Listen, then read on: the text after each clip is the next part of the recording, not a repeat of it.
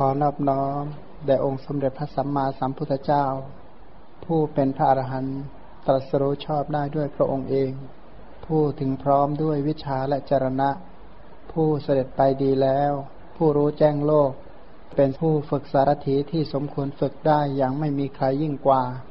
ผู้เป็นศาสดาของเทวดาและมนุษย์ทั้งหลาย ผู้จำแนกแจกแจงพระธรรมอันประเสริฐ ขอนอบน้อม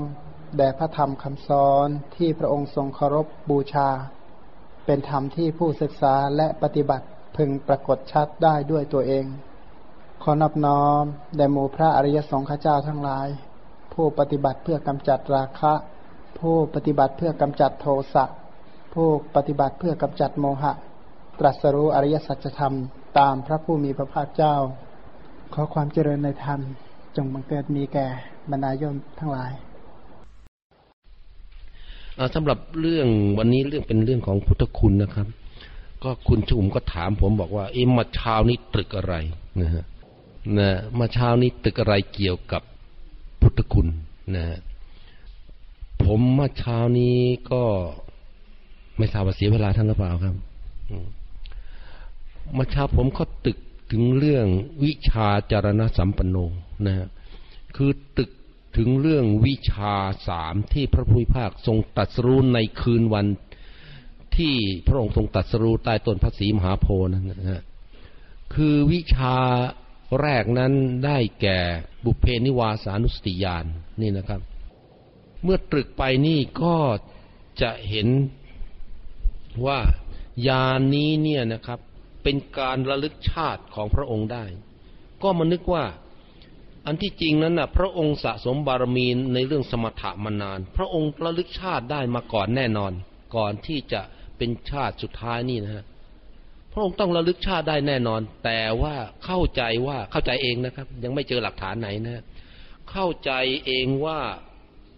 ในชาติสุดท้ายนี้เป็นการระลึกได้ที่สมบูรณ์นะฮะเป็นการระลึกได้ที่ไม่มีขีดจำกัดเลยว่าชาติไหนต่อชาติไหนนะครับ เพราะว่าการระลึกชาติที่ไม่สมบูรณ์นั้นทำให้เกิดทิฏฐิต่างๆ มากมายในพรมชาตสูตร ท่านเคยไปอ่านแล้วใช่ไหมครับ เพราะว่าบางคนนั้นก็ระลึกได้ชาติหนึ่งสองชาติสามชาติ บางคนก็ได้เป็นกลับก็มีนะ แม้กระนั้นก็ยังไม่สมบูรณ์ เพราะว่าการระลึกที่ไม่สมบูรณ์นั้นก็จะทำให้เข้าใจระหว่างเหตุกับผลเนี่ยไม่สมบูรณ์ไปด้วย เช่นผู้นี้เกิดมาชาตินี้แล้วทำดี มีทานมีศีล แต่ทำไมจึงอีกชาติหนึ่งไปตกนรก หรือว่าไปเกิดยากจน หรือว่าอีกชาติหนึ่งนั้นเนี่ยทำชั่วเหลือเกิน แต่ทำไมมาชาตินี้ได้ขึ้นสวรรค์หรือว่าได้โลกธรรมที่ฝ่ายดีมากมายใช่ไหมครับ ถ้าหากระลึกไม่สมบูรณ์ระลึกไม่ได้สุดแล้วก็จะไม่ไปเห็นต้นเหตุ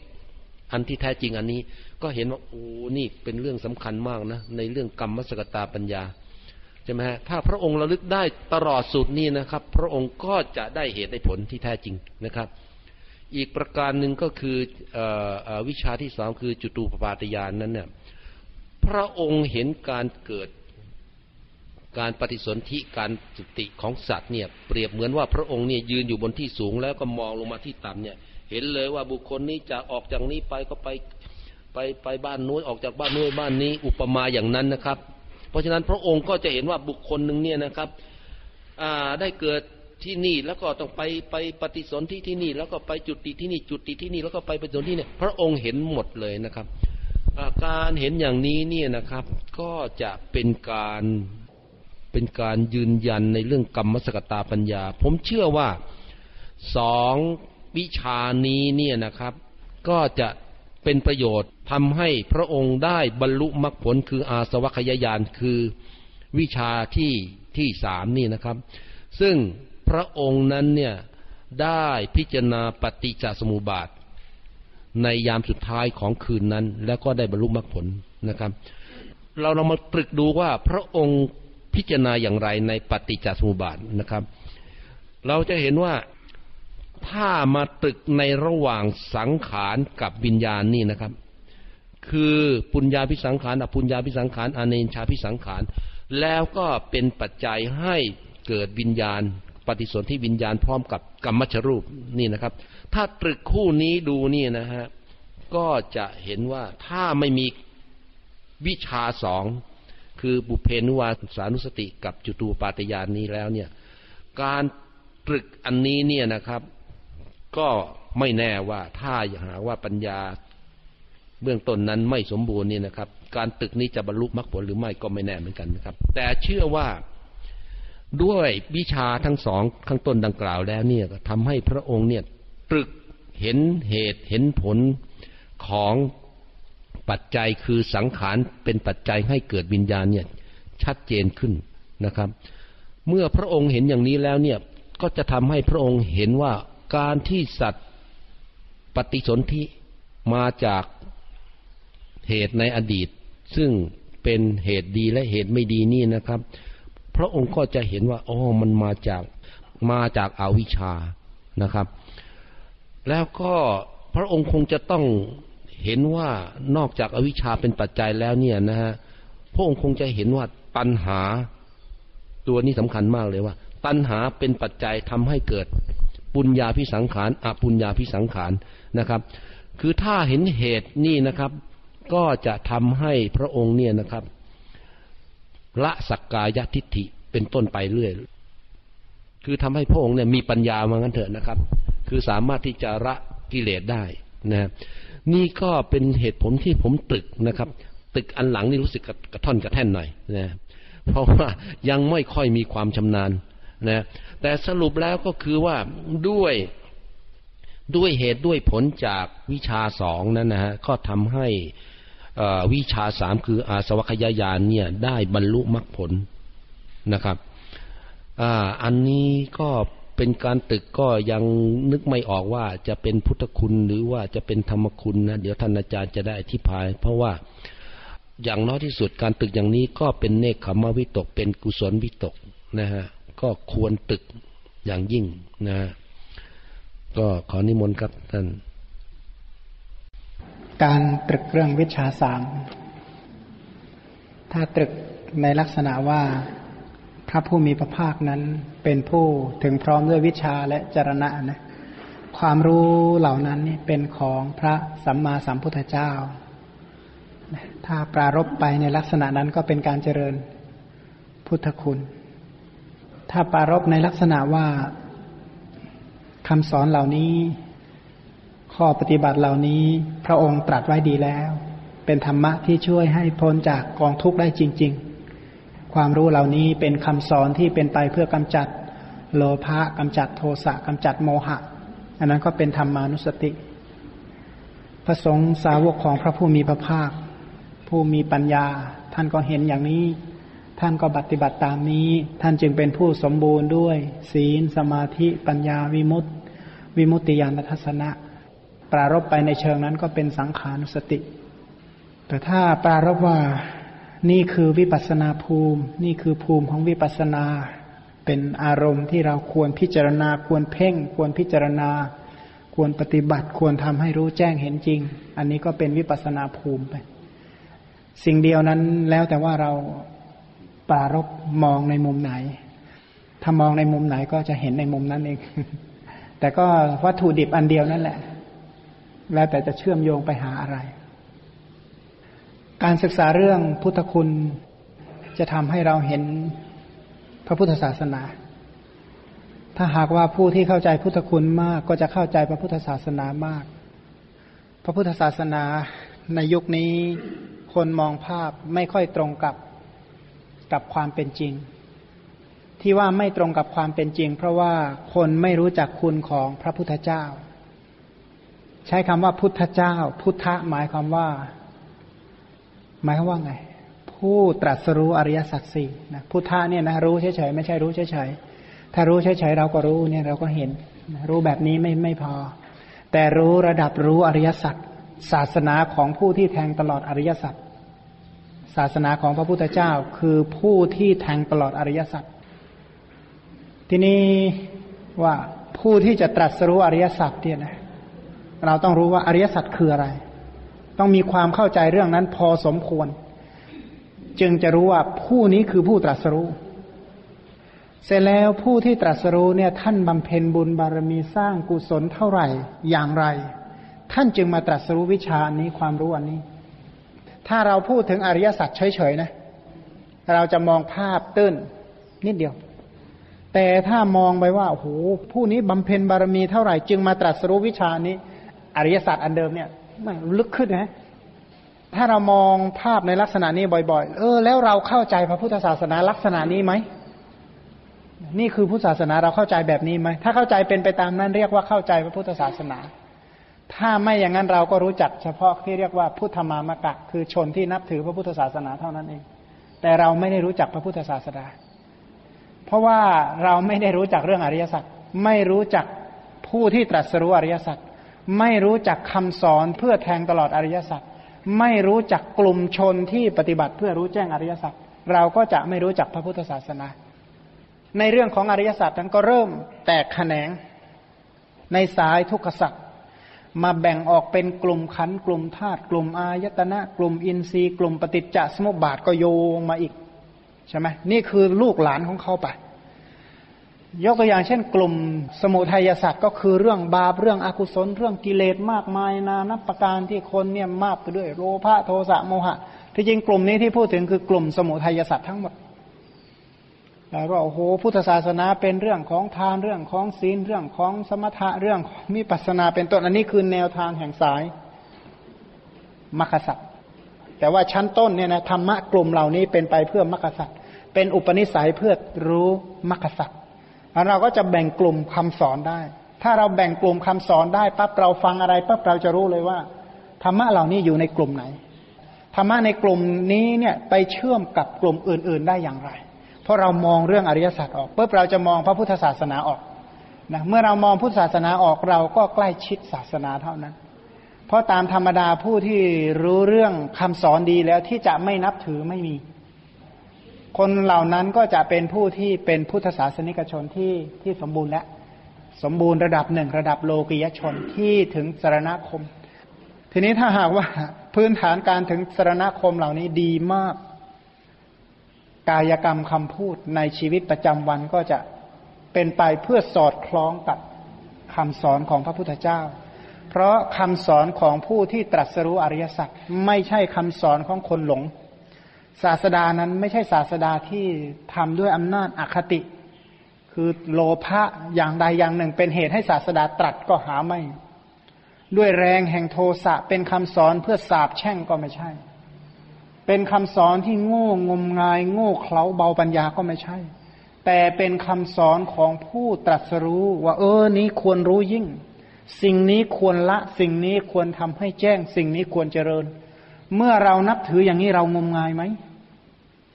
เราต้องสามารถสอบถามตัวเองได้ เรานับถือทำไม ท่านดียังไงเรานับถือเราเจริญถึงท่านแล้วท่านช่วยอะไรเราบ้าง ช่วยทำมาหากินไหม ถ้ามีคนถามลักษณะนี้นะ คุณมัวแต่ไปศึกษาธรรมะรู้ไหม คุณเสียเวลาทำมาหากินเท่าไหร่ คุณมาอย่างนี้เนี่ย ใครจะมาเช็ดบ้านถูบ้าน ถ้ามีคนมาว่าอย่างนี้เนี่ย เราสามารถชี้แจงเหตุผลโดยทำได้ไหมดูก่อนพิสูจน์ทั้งหลายชนพวกอื่นจะกล่าวติเราติพระธรรมติพระสงฆ์เธออย่าได้พยาบาท อย่าได้อาฆาต อย่าได้โทมนัสอย่าได้น้อยใจในคนเหล่านั้น ถ้าหากว่ามัวพยาบาทมัวโทสะจะรู้ไหมว่า เราเป็นอย่างนั้นที่เขาว่าไหม เพราะมัวแต่โทสะอยู่ก็เลยคิดนึกชี้แจงอะไรไม่ออกสักอย่างนั้นพระองค์ก็บอกให้ฟังก่อน ฟังว่าเขาว่ายังไง แล้วก็ชี้แจงว่าเราไม่ได้เป็นเช่นนั้น นะ ศาสดาเราไม่ได้เป็นเช่นนั้นคำสอนของพระศาสดาเราไม่ได้เป็นเช่นนั้น พระสงฆ์ไม่ได้เป็นเช่นนั้น แต่พระพุทธเจ้าเป็นเช่นนี้ พระธรรมเป็นเช่นนี้ พระสงฆ์เป็นเช่นนี้ แต่ถ้าหากว่าคนเข้ามาชม ชมพระพุทธเจ้า ชมพระธรรม ชมพระสงฆ์ เธอก็จะได้โสมนัสดีใจปราบปลื้มใจเพราะเหตุนั้นอีก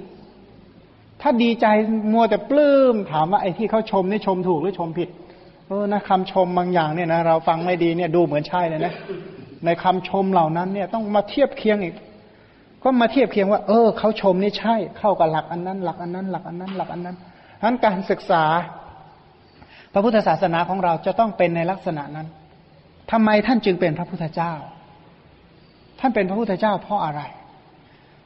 แล้วคำสอนของท่านผู้เป็นพระพุทธเจ้า ท่านสอนเพื่ออะไร จุดประสงค์ของคำสอนนี่คืออะไรคำสอนของพระองค์นี้เป็นธรรมะที่สางคลายแห่งความเมา เมาด้วยอำนาจราคะ เมาด้วยอำนาจของโทสะ เมาด้วยอำนาจของโมหะอันพระสงฆ์เหล่านี้ผู้ปฏิบัติก็เพื่อที่กำจัดละคลายสิ่งเหล่านี้ เพราะราคะโทสะโมหะมันเป็นเหตุแห่งชาติชราพยาธิและมรณะ เป็นพิษไข้เป็นเชื้อโรคที่ร้ายแรงที่สุด โรคของจิตใจนะโรคของจิตเจตสิกโรคของรูปเราก็รู้ใช่ไหมโรคของรูปโรคมะเร็งโรคเอดโรคอะไรต่าง ๆ เหล่านี้คือเชื้อโรคแห่งรูปปกาย เชื้อโรคแห่งนามกายก็ได้แก่โลภะโทสะโมหะ เมื่อโรคอันนี้ลงลงระบาดในจิตของผู้ใดคนนั้นเนี่ยจะมีไข้ มีไข้แล้วก็ต้องชีวิตต้องเป็นไปในวัฏฏะที่แสนจะทุกข์ทรมาน เรานั่งอยู่อย่างนี้เรานึกไม่ออก วันที่แล้วเนี่ยเห็นรูปผู้หญิงคนหนึ่งเป็นโรคมะเร็ง เนื้องอกออกมาข้างหน้าเนี่ยนะพอๆกับคนมีท้องอะไรเป็นมะเร็งที่งอกออกมา เด็กคนหนึ่งก็คอปูดขึ้นมาในแต่ละส่วนนะ ตั้งแต่หัวมาจรดเท้าเนี่ย มันสามารถจะปูดสามารถจะบวมสามารถจะยุบสามารถจะแยก อันนี้คือโรคทางกายมันน่ารังเกียจน่ากลัวขนาดนี้แต่ว่าโรคกายเหล่านี้ถ้าเขาไม่ได้มีกิเลสในใจทำเหตุที่ไม่ดีไว้โรคกายอันนี้ไม่เกิด โรคกายอันนี้สัมพันธ์กับโรคกรรมในอดีตด้วยส่วนหนึ่ง แล้วก็อาหารในปัจจุบันด้วยอีกส่วนหนึ่ง ประโยคาวิบัติด้วยอีกส่วนหนึ่ง แต่ว่าถ้าหากว่าเขาไม่ได้ทำเหตุแบบนั้นไว้นะ ถึงเขาประโยคาวิบัติยังไง เขาก็ไม่ป่วย บางคนเนี่ยโอ้ยใช้ชีวิตเละเทะมาตั้งหลายสิบปีไม่ป่วยอะไรสักอย่างเลยนะ อีกคนหนึ่งรักษาสุขภาพแทบเป็นแทบตายป่วยบ่อยเหลือเกิน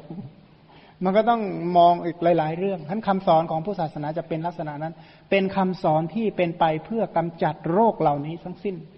เพราะพระพุทธเจ้านั้นอะ เป็นผู้เป็นพระสัมมาสัมพุทธเจ้า พระสัมมาสัมพุทธเจ้า ท่านรู้สิ่งที่ควรรู้ยิ่งแล้ว ท่านกำหนดรู้สิ่งที่ควรกำหนดรู้แล้ว ท่านละสิ่งที่ควรละแล้ว ท่านเจริญสิ่งที่ควรเจริญแล้ว ท่านทำให้แจ้งสิ่งที่ควรทำให้แจ้งแล้ว ในถ้อยคำเหล่านี้เนี่ยเราจะเห็นความลึกซึ้งต่อเมื่อเรา ศึกษาความเป็นมาของท่าน ว่าก่อนที่ท่านจะมาตรัสรู้วิชาเหล่านี้คำสอนเหล่านี้ท่านตรัสรู้ได้อย่างไรใช่ไหมแม้แต่ว่าพระสารีบุตรท่านเองก็ยังไม่รู้เลยว่า พระพุทธเจ้าเนี่ยท่านสั่งสมบารมีมาอย่างไร ท่านจึงได้มีความสามารถขนาดนี้ สามารถที่จะแสดงธรรมเปิดเผยพระธรรมคำสอนทั้งหมดเหล่านี้ เพราะฉะนั้นอย่างข้อความในอัตถกถาคู่ทการนิกาย จริยาปิดก ซึ่งท่านคัดข้อความมาจากคำพีพุทธวงศ์กล่าวถึงว่าพระสารีบุตรเนี่ยเป็นผู้ที่มีปัญญามาก เปิดดูในหน้าสิบสี่ของจริยาปิดกนะ ต้องออกตัวนิดหนึ่งว่าหนังสือนี้ไม่ใช่เป็นหนังสือที่ได้เรียบเรียงมาแล้ว เพราะว่าได้คัดเอาจากคัมภีร์หลาย ๆคัมภีร์มารวมเป็นเล่มเดียวกัน เพราะฉะนั้นหน้าหลังก็อาจจะสลับกันบ้าง แต่ว่าเชื่อมให้ติดนะว่าหน้าสิบสี่นะ หน้าสิบสี่ของเจริยาปิฎกเจนพรหน้าสิบสี่อยู่ซ้ายมืออดูข้างบนนะว่าเป็นตรงนิทานกถา นิทานกถาแล้วอยู่ซ้ายมือของนิทานกถา ท่านกล่าวว่าพระสารีบุตรผู้มีปัญญามาก ฉลาดในฌาน ฉลาดในสมาธิ ฉลาดในฌานพระภาษาริบุตรนี้ท่านคล่องแคล่วในเรื่องฌานมาก และท่านออกจากฌานพิจารณาองค์ฌานแต่ละตัวแต่ละตัวนี่ได้หมดเนี่ย มันเก่งขนาดนั้น แล้วบรรลุบารมีด้วยปัญญา เพราะท่านเป็นอัครสาวกเป็นเอตทัคคะด้านปัญญา ย่อมทูลถามพระผู้มีพระภาคเจ้าผู้เป็นนายกแห่งโลก นายกคือผู้นำนะผู้นำโลกโลกไหน กามมาโลกรูปประโลกอรูปประโลกเพื่อให้พ้นจากสังสารทุกข์ท่านนำสัตว์ให้พ้นจากกองทุกข์เป็นผู้นำเหมือนกัน แต่ว่านำออกจากวัฏทุกข์ ท่านก็ถามว่าข้าแต่พระมหาวีระผู้สูงสุดกว่าคน สูงสุดนะ อุตมะบุรุษ บุรุษที่สูงสุดเป็นอุดมบุรุษคำว่าบุรุษที่สูงสุดเนี่ยสูงยังไง ด้วยรูปปกายเนี่ยนะพระพุทธเจ้านั่งในบริษัทที่มีเทวดามีพรหมเนี่ย พระพุทธเจ้าเด่นล้ำที่สุด มีรัศมีที่เด่นล้ำเกินกว่าสัตว์ทั้งหลาย แล้วในด้านนามกายของพระองค์เนี่ย ไม่ว่าจะเป็นจิตเจตสิกแต่ละอย่างแต่ละอย่างนั้นเป็นจิตเจตสิกที่มีสติมีปัญญามีคุณภาพมากที่สุดในบรรดาสัตว์ทั้งหลาย จึงเทียบว่าสัตว์สองเท้าสัตว์สี่เท้าสัตว์มากเท้า พระพุทธเจ้าเลิศที่สุดในบรรดาสัตว์ทุกชนิด ก็บอกว่าแม้แต่มหาพรหมเนี่ยเมื่อเทียบแล้วก็คือคนวัดหนึ่งเมื่อเทียบตำแหน่งของท่านเป็นคนวัดหรือเป็นสัมมาเนนเท่านั้นเองเพราะฉะนั้นเมื่อเทียบกับโอ้สัมมาเนนกับพระพุทธเจ้านี่มันทางกันเยอะนะต้องผ่านที่สุกันใช่ไหมต้องผ่านอนามากัน พระองค์นี่สูงสุด ทีนี้ถามว่าอภินิหารของพระองค์นี้เป็นเช่นไร อภินิหารคืออะไร วันก่อนมูลปณิธานใช่ไหมอภินิหารคือมูลปณิธานที่ตั้งความปรารถนาเพื่อให้เป็นพระพุทธเจ้าเนี่ยเป็นอย่างไรข้าแต่ท่านผู้ทรงปัญญา ในการไรที่พระองค์ทรงปรารถนาความตรัสรู้อันอุดม ความตรัสรู้อันอุดม คืออรหัตตมัคคยานเป็นที่ตั้งแห่งสัพพัญยุตยานอันนี้เนี่ย ท่านตั้งความปรารถนาไว้ตั้งแต่เมื่อไหร่ แต่สำนวนเราก็คืออะไรดนใจให้มาศึกษาพระธรรม เคยคุยกัน เอ๊ะทำไมนะมาศึกษาพระธรรมกัน อย่างเงี้ย อะไรเป็นตัวกระตุ้นตัวดนใจมา ว่าไอ้สัมมาสัมโพธิญาณอันนี้เนี่ยมีอะไรเป็นตัวกระตุ้นตั้งความปรารถนา ตั้งใจมาตั้งแต่เมื่อไหร่ แล้วก็ถามถึงบารมีอีกว่า ทานศีลเนคขมมะปัญญาวิริยะขันติสัจจะอธิษฐาน เมตตาและอุเบกขาเป็นเช่นไร บารมีเหล่านี้เนี่ยเป็นอย่างไรนะข้าแต่ท่านผู้ทรงปัญญา ผู้เป็นนายกแห่งสัตว์โลก บารมีสิบที่พระองค์ทรงบำเพ็ญแล้วเนี่ยเป็นเช่นไรคำถามเหล่านี้เนี่ยคือคำถามที่เราจะศึกษาพระพุทธคุณต่อไป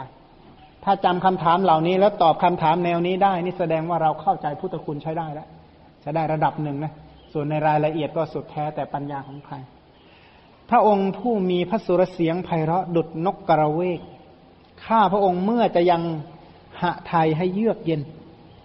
ยังมนุษย์พร้อมทั้งเทวดาให้รื่นเริง จึงทูลถามขอพระองค์ทรงพยากรณ์แก่ข้าพระองค์ด้วยเถอะขอให้ช่วยตอบปัญหาเหล่านี้ให้ข้าพระองค์ แต่ก่อนที่คำถามเหล่านี้จะเกิดขึ้นใช่ไหมเพราะท่านตามระลึกพุทธคุณก่อน ท่านเตือนพุทธคุณแล้ว นึกหาที่สุดไม่ได้อะ ว่าคุณของพระผู้มีพระภาคเจ้านี่มีขนาดไหน ท่านนึกไม่จบท่านก็เลยอาศัยภูมินี้มาถามพระพุทธเจ้า ทีนี้พระองค์ก็ได้ตรัสตอบ ก็พลิกไปอีกหน้าหนึ่งนะพลิกไปที่หน้าหน้าสี่ในอปันนกะ อัตถกถาอปันนกะชาดก พลิกไปอีกหน่อยเนาะครั้งที่แล้วเราพูดหน้าสามหน้าสองหน้าสามใช่ไหมนี่ก็พลิกไปอีกหน้าหนึ่งเพื่อนหน้าสี่ตรงทูเรนิทาน คือการศึกษาพระพุทธคุณหรือคุณของพระสัมมาสัมพุทธเจ้านั้นอะ ควรแบ่งการศึกษาออกเป็นสามช่วงด้วยกันสามตอนสามปริเชตสามนิทานคำว่านิทานนี้ก็คือเรื่องราวเหตุการณ์ที่ที่พระองค์ได้บำเพ็ญมานะ คือชีวิตของพระองค์นั่นเอง นิทานนี้ไม่ใช่นิทานอีศบนะแต่งขึ้นมาหลอก หรือแต่งขึ้นมาเป็นข้อเปรียบเทียบอุปมาอุปไมยเปรียบเปรยนี่คนละงานนะคำว่านิทานก็คือเหตุนั่นเอง การศึกษา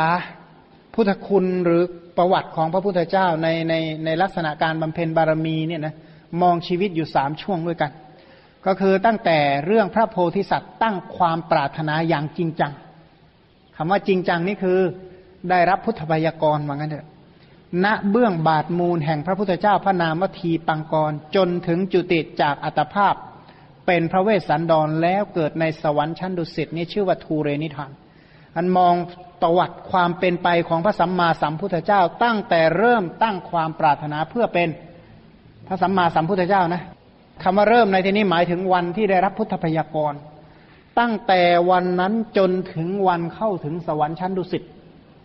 ในเกือบพบสุดท้ายอะนะ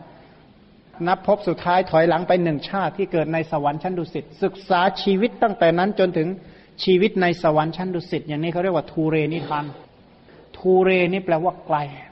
นิทานไกลเรื่องราวอันไกลของพระองค์ เสร็จแล้วก็ศึกษา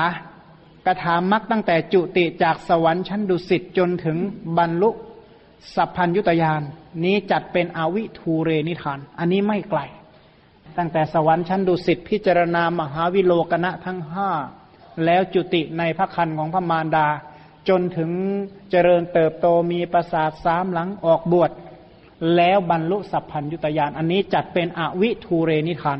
แปลว่านิทานเรื่องราวที่ไม่ไกลนัก อวิทูเรนิทาน ทูเรมแปลว่าไกล อวิทูเรก็คือไม่ไกล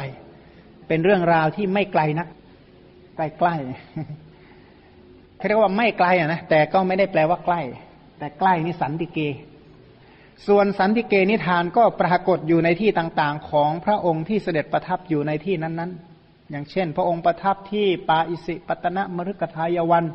ทรงแสดงธรรมจักกับปวัตนสูตรอย่างเงี้ยชีวิตตั้งแต่นี้มาเขาเรียกว่าสันติเกนิทาน เป็นนิทานใกล้ ใกล้ไหน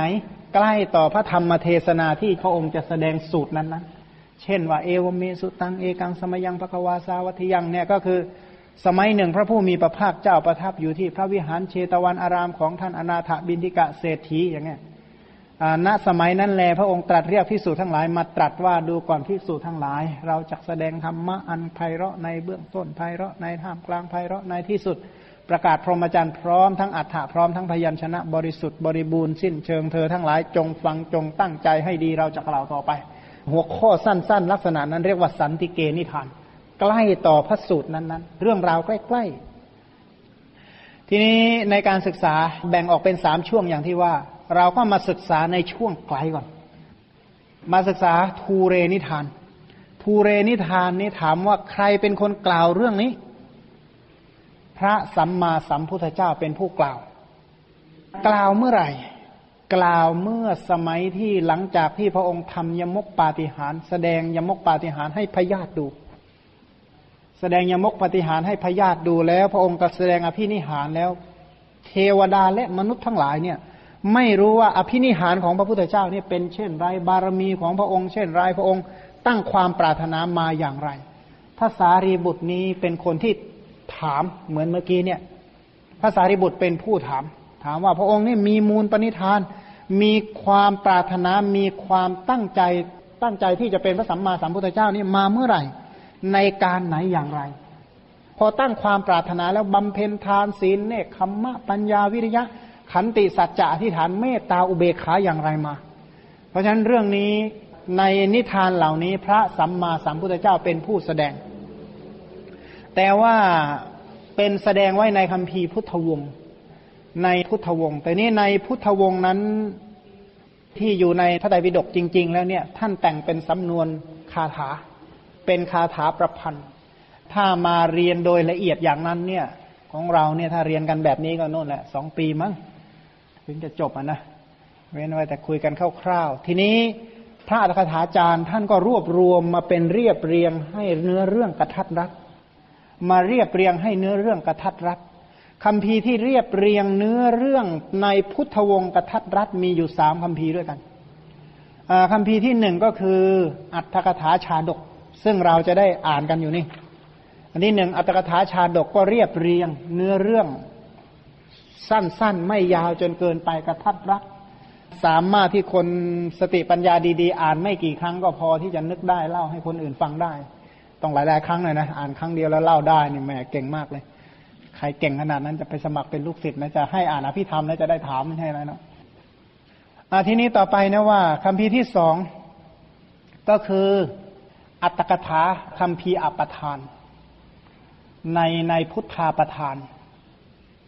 นะในคำพีอัปทานนี้ก็เรียบเรียงเนื้อเรื่องแบบย่อๆเหมือนกันคำพีอัปทานนะอัปทานนี้มีอยู่สองเล่มเล่มแรก ในเรื่องนั้นเนี่ยอัตถาอัปทานก็เรียบเรียงเนื้อหาโดยย่อ แล้วก็คำพีที่สามก็คืออัตถสาลีนี อัตถกถาธรรมสังคีนีปกรณ์นี่สามเรื่องคือเรียบเรียงคัดย่อมาจากคัมภีร์พุทธวงศ์อีกครั้งหนึ่งอัตถกถามาเรียงเรื่องย่อนะถ้าใครไปอ่านพุทธวงศ์แล้วเนี่ยโอ้ย อ่านแรกๆเนี่ยก็เฮาตั้งหลายครั้งกันนะของอาตมานะมันสรุปเรื่องไม่ได้อะยาวเหลือเกินเยอะเหลือเกิน ขยายสับบ้างขยายโน่นขยายนี่จนเราเองก็มึนเนี่ยยากแต่ตอนหลังก็มาอ่านในอัตถสาลีนี อัตถกถาธรรมสังคีนีแล้วก็อ่านในอัตถกถาชาดก แล้วก็อ่านในอัตถกถาอปทาน อ่านสามแห่งเนื้อหาสรุปเหมือนกัน แต่แปลโคละอาจารย์ ก็เนื้อหาก็คล้าย ๆกัน เนื้อหาที่เป็นบาลีเนี่ยเหมือนเหมือนกันเลย แล้วก็ไปอ่านพุทธวงศ์ใหม่เออลึกซึ้งขึ้นฮะแล้วก็จะเห็นว่าเออในในเรื่องเดียวเนี่ยมีกล่าวหลายแห่ง ตรงไหนเราอ่านสำนวนไหนไม่เข้าใจก็ไปอ่านอีกหลาย ๆ แห่งเอาอาเฉพาะตรงนี้ก็เอาคัดมาจากอัตถกถาชาตกตกถาอัตถกถาชาดก แต่บอกเออนี่ข้อความอันนี้เป็นอัตกถาเชื่อไม่ได้ ถ้าพูดอย่างนี้เข้าก็โอ้วาจาอันนั้นก็ก็น่าสงสารนะเจตนาที่เป็นวาจาอันนั้นนี่มีโทษนะ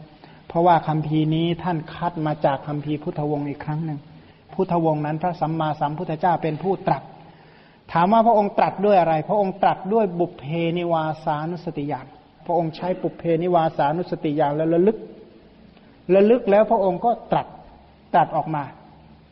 ซึ่งในรายละเอียดโดยพิสดารนี้ก็ไปดูได้นะในพุทธวงศ์ฉบับเก้าสิบเอ็ดเล่มอยู่เล่มเจ็ดสิบสาม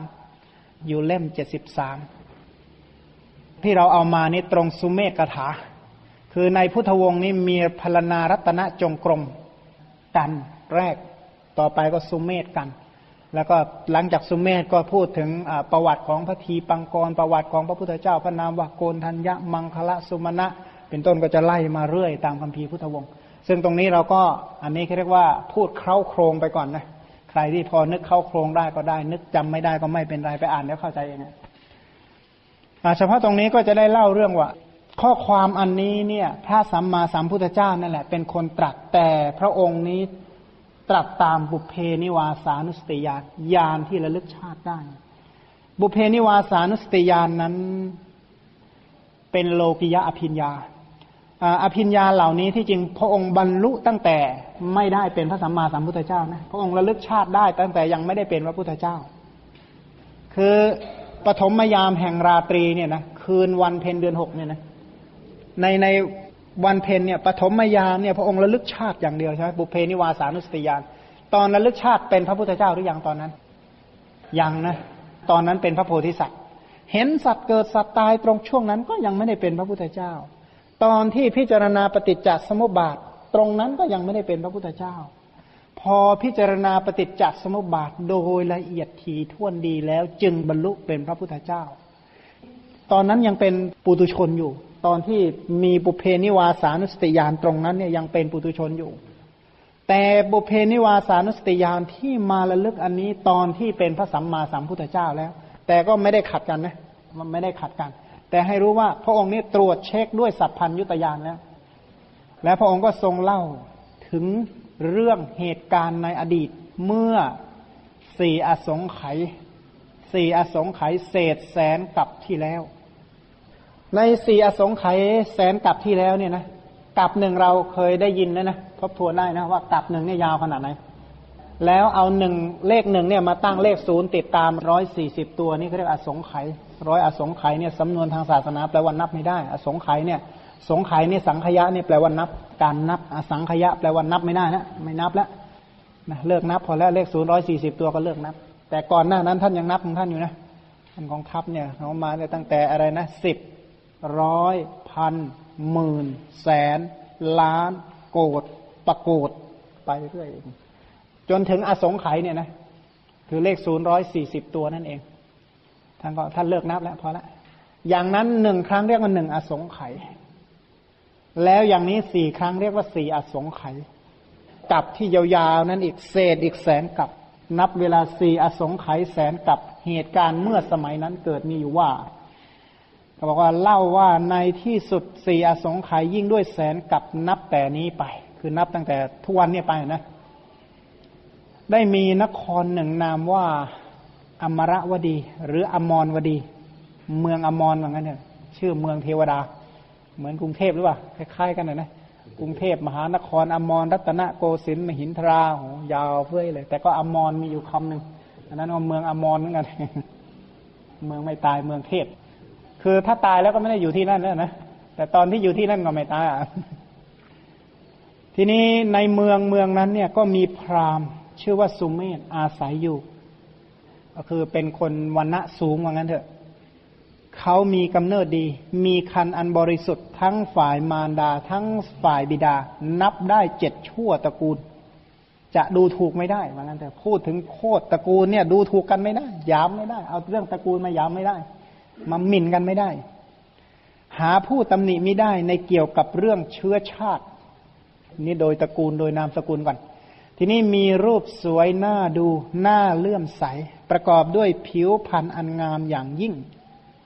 เรียกว่ารูปสมบัติก็ให้ชาติตระกูลได้ รูปสมบัติได้ เสร็จแล้ว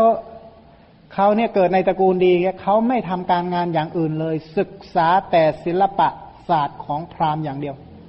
อันเขาหัวดีมากสามารถที่จะทรงไตรเพศทรงคัมภีร์อย่างอื่นอีกตั้งมากมายหลายคัมภีร์สมัยนั้นนะนะนับสมัยนี้ก็ถือว่าเป็นด็อกเตอร์เลยแหละแล้วไม่ใช่สาขาเดียวนะหลายสาขาด้วยกัน เพราะฉะนั้นตอนหลังก็บิดาของเขา มารดาก็ถึงแก่กรรม ตั้งแต่เขายังเป็นหนุ่มอยู่ ตระกูลดีสองรูปงามสามความรู้ดี คุณสมบัติเพียบพร้อมเหมือนกันนะแต่ว่าพ่อแม่ตายนี้จากตั้งแต่สมัยหนุ่มๆ ต่อมาอมาตผู้จัดการผลประโยชน์ก็นำบัญชีทรัพย์สินมา แล้วก็เปิดห้องคลังที่เต็มไปด้วยเงินทองแก้วมณีแก้วมุกดาเป็นต้น แล้วก็บอกให้ทราบถึงทรัพย์ตลอดเจ็ดชั่วตระกูลว่า ทรัพย์นี้สะสมกันมาเจ็ดชั่วโคตรนะข้าแต่กุมารทรัพย์สินเท่านี้เป็นของมารดา เท่านี้เป็นของบิดา เท่านี้เป็นของปู่ของตาของทวด ปู่ของปู่ของปู่นี่ก็เก็บไว้ได้เท่านี้ของนี้เท่านี้เนี่ยของเก่านะเก่าจริง ๆ เลยนะเจ็ดชั่วตระกูลมาแล้ว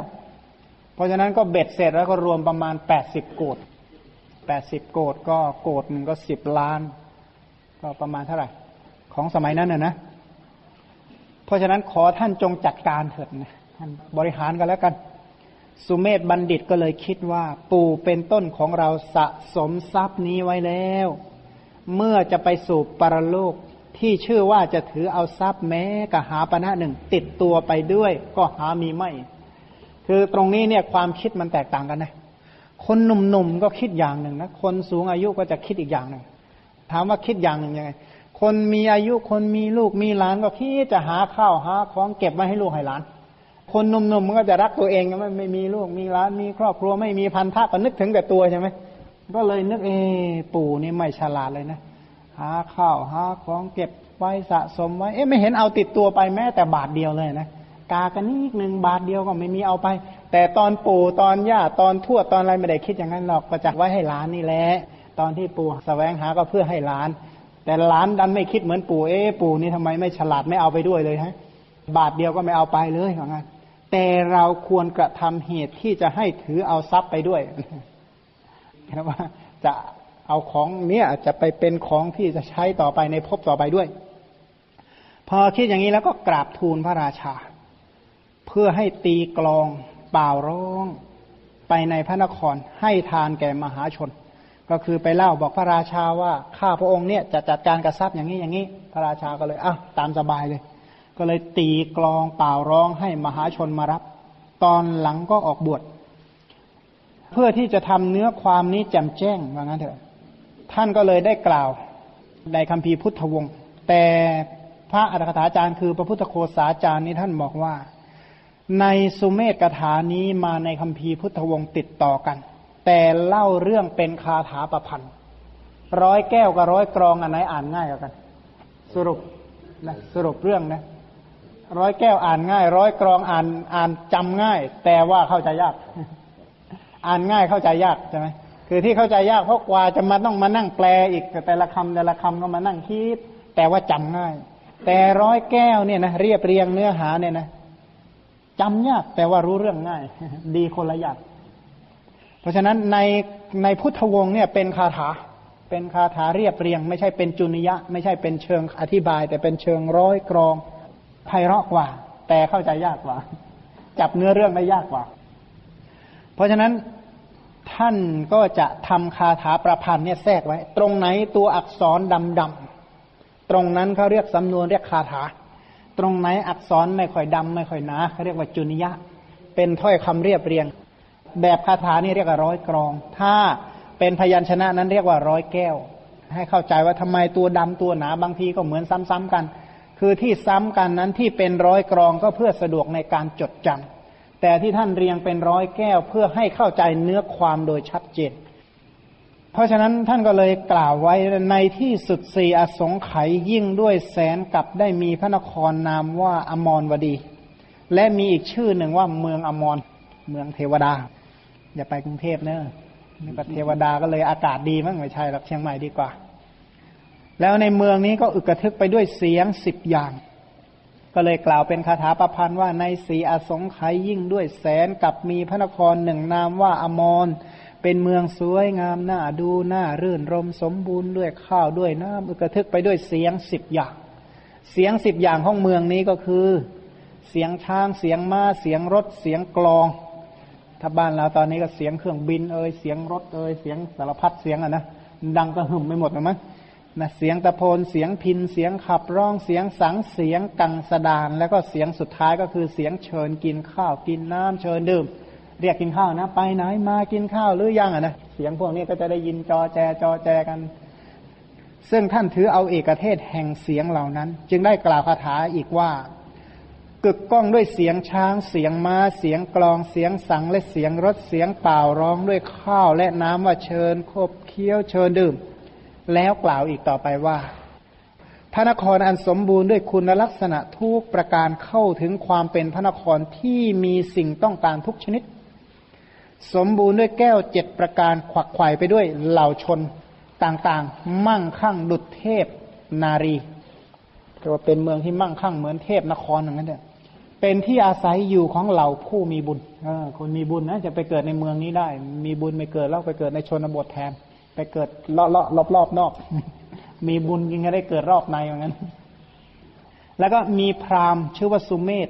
มีทรัพย์สมบัติสะสมไว้ได้หลายโกดมีทรัพย์และข้าวเปลือกมากมายเป็นผู้คงแก่เรียน ทรงมนได้มากเรียนจบไตรเพศถึงความบริบูรณ์ในลักษณะศาสตร์คำพีลักษณะศาสตร์ก็คือจบคำพีมหาบุริสลักษณะศาสตร์นั่นเองนั้นพวกนี้จบพยากรณ์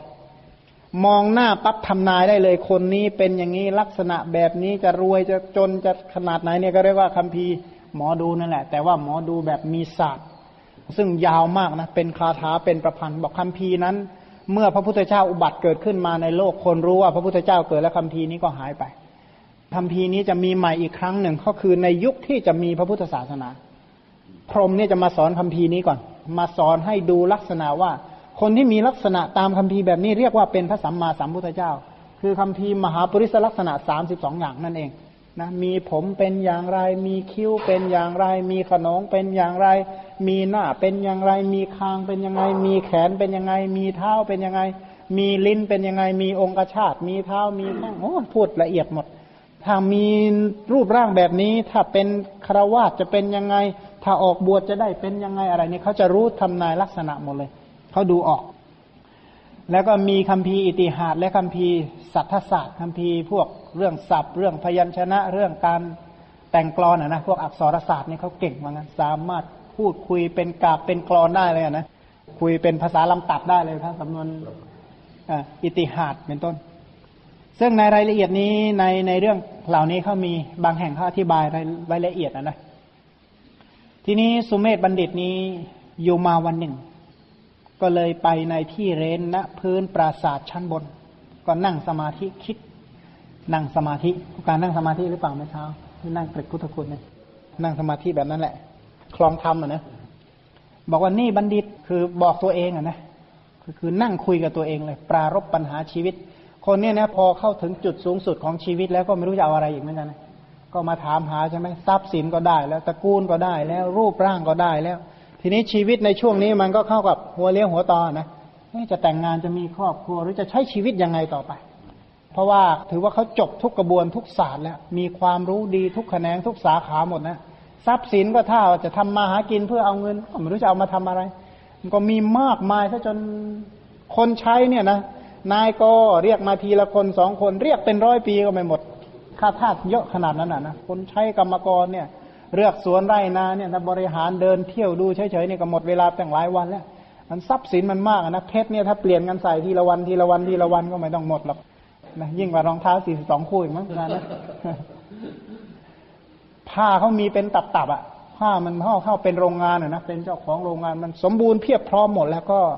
มานั่งทบทวนเรื่องชีวิตแล้วพอเข้าถึงจุดอิ่มตัวในด้านวัตถุก็มาทบทวนในด้านชีวิต บอกว่านี่บัณฑิต การเกิดอีกชื่อว่าการถือปฏิสนธินี่มันเป็นทุกข์ท่านคิดถึงเรื่องการเกิดเลยนะว่าการเกิดนี่มันเป็นทุกข์นะ การแตกดับแห่งสรีระในที่ที่เกิดแล้วก็เป็นทุกข์เช่นกัน เกิดมาอีกเนี่ยที่ว่าเกิดเป็นทุกข์ทำไมจึงเป็นทุกข์ก็ถามดูนะที่เกิดมานี่มันสนุกหรือเปล่าเราลองทบทวนถามชีวิตของเราทั้งหมดเลยที่ผ่านมาเนี่ยสนุกไหมส่วนตรงไหนบ้างที่มันสนุก หรือมันสุขจริง ๆ เนี่ย เสร็จแล้วพอเกิดมาแล้วที่สุดแห่งความเกิดก็คือความตายนะเอ๊ตายนี่มันก็ทุกข์เหมือนกัน และเราก็มีความเกิดเป็นธรรมดา ธรรมชาติเหมือนกันแต่เป็นของธรรมดา มีความแก่เป็นธรรมดา มีความเจ็บป่วยเป็นธรรมดา มีความตายเป็นธรรมดา ควรที่เราผู้เป็นเช่นนี้จักแสวงหาพระนิพพานที่ไม่เกิดไม่มีแก่ไม่มีทุกข์ มีแต่สุขเยือกเย็นไม่รู้จักตายเอ๊ว่าชีวิตเราเป็นอย่างนี้เราควรจะแสวงหาสิ่งที่มันตรงกันข้ามกับ เกิดแก่เจ็บตายเหล่านี้ ทีนี้เอการที่จะบรรลุนิพพานนั้นก็มีทางอยู่สายเดียว ทางสายเดียวใช่ไหมถ้าคนที่ศึกษาสติปัฏฐานมาก็ เอกายโนอายังพิกเวมัคโคสัตตานังวิสุทธิยาเนี่ยเราก็จะนึกออกใช่ไหมถ้าศึกษาสติปัฏฐานมาแล้วแต่นี้ช่วงนั้นไม่มีผู้ศาสนานะไม่มีศาสนาในช่วงนั้นเป็นช่วงที่ว่างจากคำสอนถ้าจะพูดไปก็เหมือนกับฝรั่งนั่งบน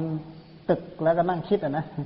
แต่สมัยเนี้ยคือคือไม่มีศาสนาแบบพูดเราอะนะเขาก็นั่งคิดของเขาไปเรื่อยไปอย่างเงี้ยนะ บอกว่าทางสายเดียวที่พ้นจากภพมีปกตินำไปสู่พระนิพพานเนี่ย จะพึงมีแน่นอน เขาบอกว่าคำว่ามรรคนี่หมายความว่าไง ทุกสมุทัยนิโรธมรรคเนี่ยมรรคแปลว่าอะไรมรรคแปลว่าทางคำว่าทางนี่มีความหมายว่ายังไง มีความหมายว่าคนที่ต้องการนิพพานเนี่ยต้องแสวงหา และมรรคเนี่ยเป็นเครื่องให้ถึงนิพพานเป็นเครื่องที่จะทำให้บรรลุนิพพานได้ถ้ามรรคไม่เกิดไม่นิพพานเนี่ยหรือไม่คนที่ต้องการนิพพานจะต้องไปแสวงหามรรคนี่ความหมายของคำว่าทางหรือคำว่ามรรคมีสองความหมายนะความหมายแรกก่อนก็ส่วนในวันหลังจะถามใหม่มรรคก็คือ ผู้ต้องการพระนิพพานเนี่ยต้องแสวงหา ผู้ที่ต้องการนิพพานต้องแสวงหามรรคหรือมรรคเนี่ยเป็นเครื่องที่ทำให้ถึงนิพพานมีสองความหมายนั้นก็ต้องแสวงหามรรคก่อนใช่ไหม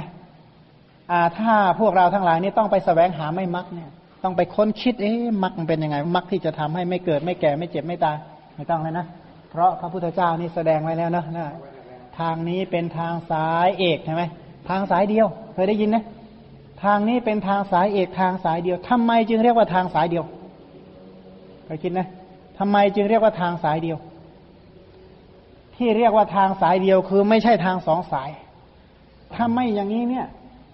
มันต้องมีวิธีอย่างอื่นแน่นอนที่จะทำให้บรรลุนิพพานเว้นอริยมรรคเนี่ยนะก็ไปค้นคิดกระบวนท่าใหม่ๆอันนี้คิดว่าน่าจะมีทางสายใหม่อีกองค์บอกว่านี่ไม่ใช่สองทางแบบนั้น ไม่ใช่สองแท่งนะ ไม่ใช่สองเลนอย่างนั้นเนี่ยเลนเดียว แล้วก็ต้องเป็นทางที่ไปเฉพาะคนคนเดียวนะที่ทางสายเดียวเนี่ยนะคนคนเดียวนะไปไม่ใช่ว่าคนอื่นเนี่ยนะจะพาคนอื่นไปด้วยได้นะพาไปไม่ได้อย่างมากก็เล่าให้เขาฟัง พระพุทธเจ้าบอกดูก่อนพราหมณ์แต่ท้าคตเป็นแต่เพียงคนบอกทางเขาว่างั้นองค์พาใครไปไม่ได้หรอกถ้าเขาไม่ไปอะนะพระองค์เล่าทางให้ฟัง แต่พระองค์ก็ไม่ได้เล่าทั่วไปนะเล่าเฉพาะคนมีบุญพอที่จะไปได้เหมือนกัน เพราะว่าทางที่ไปต้องไปคนคนเดียว แล้วคนที่จะไปลักษณะนี้ต้องละการคลุกคลีปลีกตัวออกไปในที่สงัด จึงจะดำเนินจึงจะปฏิบัติได้คนเดียวก็ต้องสงัดหน่อยนะ ไม่ใช่ว่าชวนเพื่อนไม่นั่งคุยกันอันนี้ยากหน่อยถ้าคุยถ้าเป็นสนทนาธรรมะก็ยังชื่อว่าเดียวอยู่อีกนั่นแหละ เพราะสงบใช่ไหมแต่ถ้าไปนั่งชวนกันไปนั่งฟุ้งนี่ก็ไม่ใช่แล้วหรืออีกอย่างหนึ่งนะ เป็นทางดำเนินของผู้เป็นเอกมักเนี่ยนะเอกายนามักเนี่ยนะทางสายเดียวเนี่ย ผู้เป็นเอกในที่นี้ก็คือใคร ผู้เป็นเอกก็คือผู้ที่ประเสริฐสูงสุดกว่าสัตว์ทั้งหลาย คือพระพุทธเจ้า เป็นทางของพระพุทธเจ้า ถ้าพระพุทธเจ้าไม่เล่าทางอันนี้บอกนะจะไปยังไง เอาเนี่ยเรานั่งกันอยู่เนี่ย ไปนิพพานจะไปยังไง ไปได้ยังไง ต้องก้าวเดินต้องลุกก่อนหรือเปล่า ทุกคนลุกขึ้น จะได้เลี้ยวซ้าย หันหน้า หันหลังอย่างเงี้ยไม่มี ไปอย่างถ้าพระองค์ไม่สอนเรื่องอริยสัจนะ เราจะไม่รู้เลยว่าหนทางแห่งความพ้นทุกข์นี่จะเป็นอย่างไรนะ เรามองเห็นจริงเนี่ย ตามองเห็นแต่ว่าไม่เห็นอริยสัจไม่เห็น ไม่เห็นทางแห่งความพ้นทุกข์อะ ก็เห็นเนี่ยหลับตาทำตาปิดปิดปิดปิดเนี่ยก็เห็น หูก็ได้ยินเสียงนะแต่ว่าไม่ได้ยินเสียงที่เป็นทางแห่งการรู้อริยสัจถึงขนาดฟังแล้วก็ยังไม่ค่อยจะรู้อย่างยากขนาดนั้นนะลึกซึ้งเหมือนกันเป็นของคำพีระเป็นของลึกซึ้งที่เพราะว่าจะต้องเป็นทางเนี่ยจะต้องมองเนี่ย การเห็นการได้ยินเป็นต้นโดยความเป็นขันธ์ธาตุอายตนะ สัจจะอินทรีย์ปฏิจจะมันต้องยังถึงอันนั้นอะ มันจึงจะดับกิเลสจึงจะบรรลุมรรคผลนิพพานได้ไม่งั้นก็นั่งทำตาปริบปริบปริบปริบนั่งเอาหลับตาอีกก็เชื่อไม่บรรลุหรอกนะไม่งั้นคนนอนหลับก็บรรลุไปแล้วถ้านั่งหลับตาเฉยๆแล้วบรรลุ แต่บรรลุด้วยอะไรศาสตร์ทั้งหลายบริสุทธิ์ด้วยปัญญา บริสุทธิ์ด้วยปัญญา บริสุทธิ์ด้วยสัมมาทิฏฐิ แต่อย่าลืมนะว่าปัญญานี่เดียวๆเกิดได้ไหมปัญญาเกิดโดยที่ไม่มีบริวารได้ไหมไม่ได้ เพราะฉะนั้นมรรคจึงมีแปดองค์ แต่มีสัมมาทิฏฐิเป็นประธาน เป็นประมุขเป็นหัวหน้าเป็นใหญ่แต่จะต้องอาศัยองค์อื่น ๆ เข้ามาร่วมเข้ามาประกอบด้วยนั้นทางนี้เป็นทางที่พระพุทธเจ้านี่ทรงทำให้เกิดขึ้น อริยมรรคเรื่องอริยสัจเนี่ยนะนั้นถ้าเรา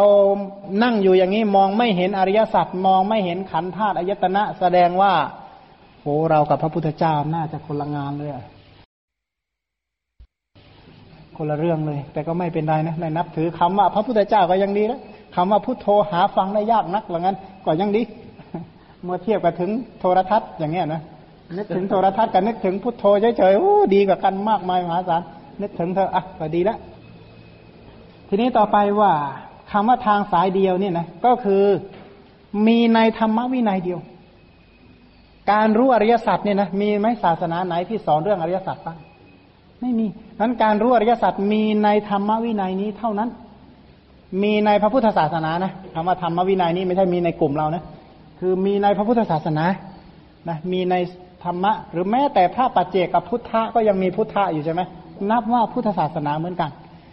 เพราะฉะนั้นผู้ที่จะแทงตลอดอริยสัจได้นั้นน่ะมีอยู่สายเดียว คือในธรรมวินัยเดียว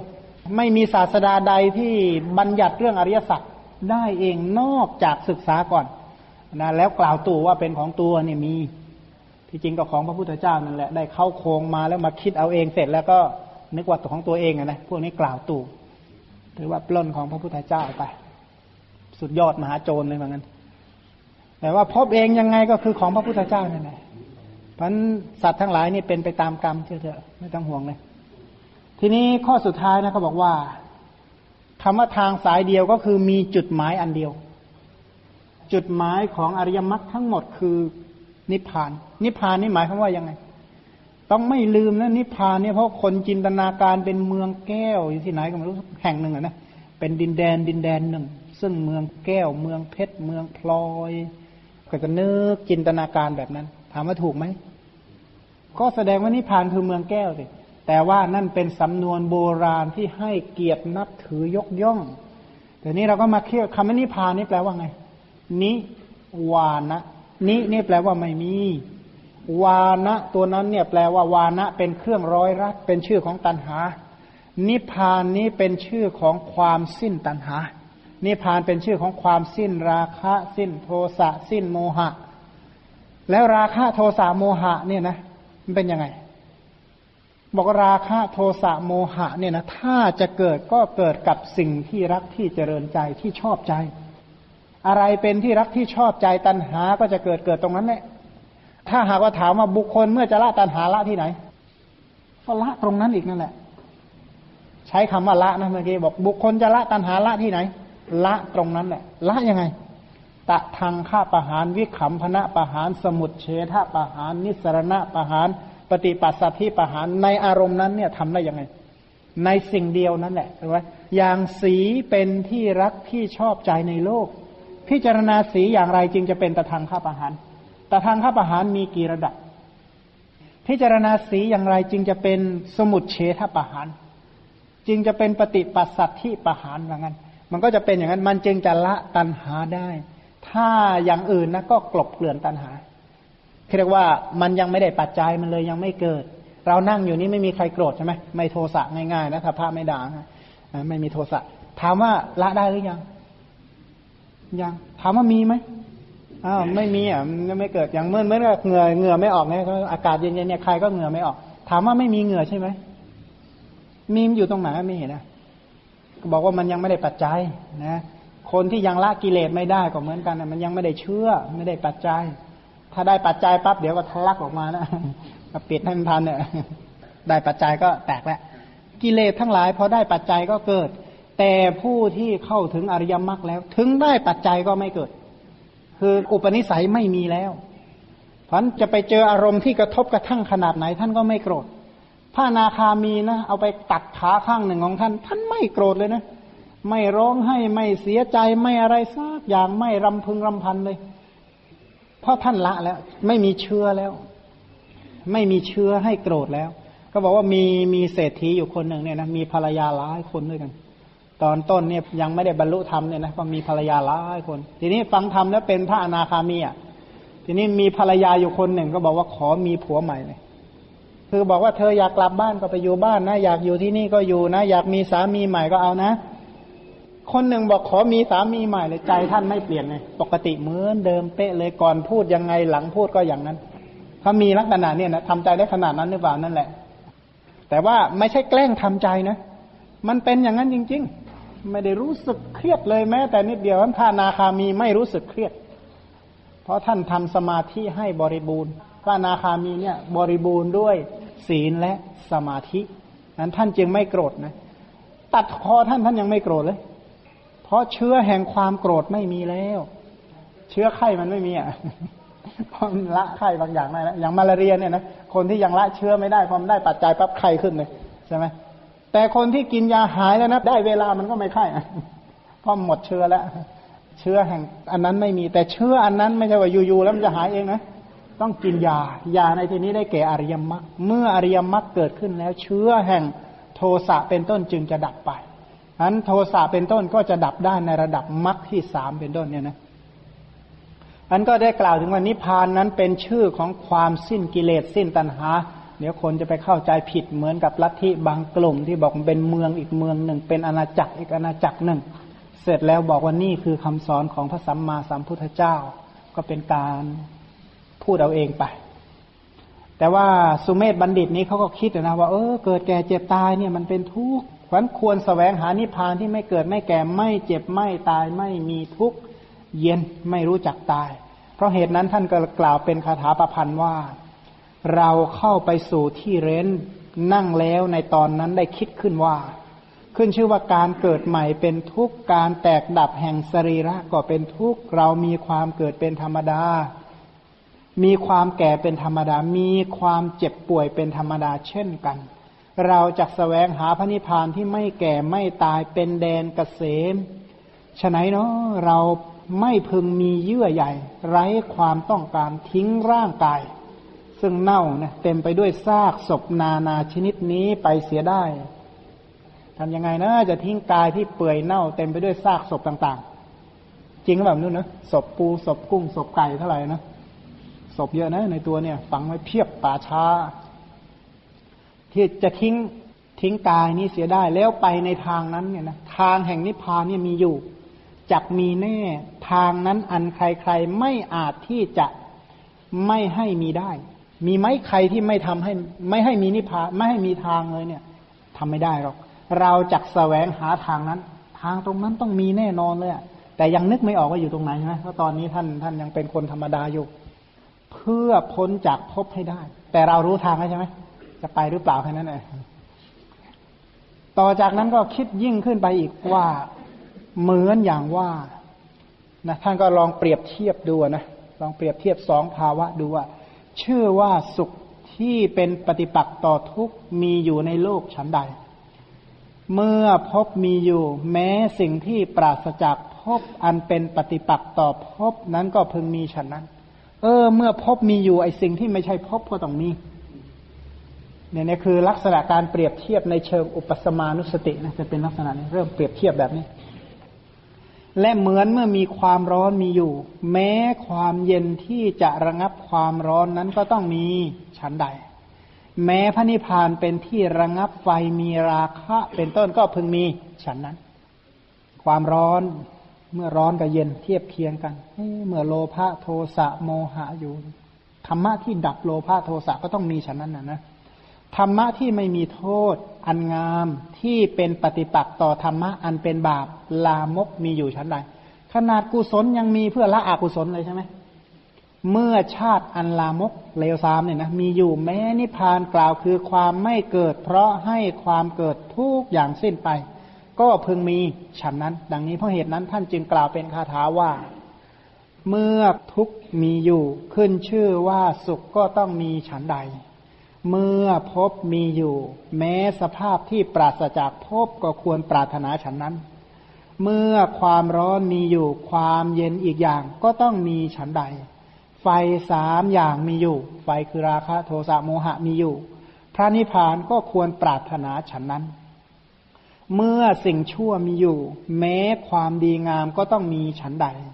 ความเกิดมีอยู่ แม้ความไม่เกิดก็ควรปรารถนาฉันนั้น นี่ก็พูดคุยในลักษณะคนที่อิ่มตัวทางวัตถุนะ คนที่อิ่มตัวทางวัตถุก็จะสแสวงหาทางสงบแล้วคือตรึกอย่างนี้เนี่ยนะเราลองเราลองถามผู้ที่อยู่นอกศาสนานะผู้ที่อยู่ศาสนาอื่น เอาพูดตรงๆว่าถ้าเป็นฝรั่งมังค่าเนี่ยเขาจะเคยตรึกไอ้สิ่งตรงกันข้ามเหล่านี้ไหมเขาไม่เคยคิดว่าไอ้การเกิดมาเนี่ยมัน แล้วไม่เกิดมันจะเป็นยังไงใช่ไหมแล้วไม่แก่จะมีไหมไม่ไม่เกิดโทสะจริง ๆ เนี่ยเป็นไปได้ไหมไม่เกิดโลภะเนี่ย จริง ๆทำได้ไหมเขาจะนึกไม่ถึงเลยว่าสิ่งเหล่านี้เป็นไปได้ ถ้าไปพูดกับเขานะเขาจะบอกว่าเป็นไปไม่ได้ ที่จะไม่ให้มีโทสะแม้กระทั่งอนุสัยเลยเนี่ยนะหรือจะไม่ให้มีโลภะเนี่ย เป็นไปไม่ได้ หยาบหยาบเพียงแต่บอกว่าผู้ที่เข้ารักษาพรหมจรรย์ที่เป็นบรรพชิตเนี่ย ที่ไม่มีครอบครัวเนี่ยบอกโอ้ยมันเป็นไปไม่ได้ผิดธรรมชาติมันเป็นไปไม่ได้ จะเห็นว่านี่เกิดเรื่องเกิดเราเยอะแยะเขาจะพูดเฉไปงั้นเลย นี่หมายความว่าคนต่างศาสนาจะพูดอย่างนี้ ผมก็ได้ยินมากับกับตัวเองนะครับ นึกไม่ถึงว่ามันจะเป็นไปได้ยังไง ชีวิตของคนที่หมกมุ่นอยู่ในกามมากๆเลยนะเขาจะไม่รู้เลยว่าอย่างอื่นนี่เป็นยังไง สำนวนไทยๆนะมันก็เหมือนกับเสียดสี แต่ก็ที่กล่าวนี้ไม่ไม่ประสงค์เสียดสี แต่เล่าให้เห็นความแตกต่างกันว่า ปลากระเต่าเนี่ยเขานึกภาพไม่ออกนะปลาก็อยู่แต่ในน้ำปลาก็ถามเต่าว่าเต่า บนบกนี่มันเป็นยังไง เต่าก็เล่าให้ฟังว่าบกนี่เป็นอย่างนั้นอย่างนั้นอย่างนั้นมีภูเขามีดวงอาทิตย์ มีพระจันทร์มีคนมีอย่างนั้นอย่างนี้ปลาบอกไม่เชื่อ จนถึงกับสำนวนไทยเชิงเสียดสีว่ากบอยู่ในกาลา ไม่เคยมองเห็นโลกข้างนอก ไม่รู้จะเป็นยังไง สัตว์ทั้งหลายที่จมอยู่ในห่วงของโลภะโทสะโมหะมากๆก็จะนึกไม่ออกว่าเออพระอริยะท่านเป็นยังไง ก็มันจะคนละตรงข้ามก็บอกว่าธรรมของบัณฑิต คนพาลย่อมไม่รู้อันคำว่าพาลนี้ก็คือ คนที่มีจิตเป็นไปกับโลภะโทสะโมหะนะอย่างคนตนีเนี่ยนะคนให้ทานแล้วมีความสุขเขานึกไม่ออกว่ามันจะเป็นอย่างนั้นได้ยังไง แค่หยาบหยาธรรมดาเนี่ยคนจะเอาอย่างเดียวอะเอ๊ะเขาบอกว่าเขาให้แล้วเขามีความสุขว่านึกไม่ออกไม่รู้เป็นยังไงเลยนะ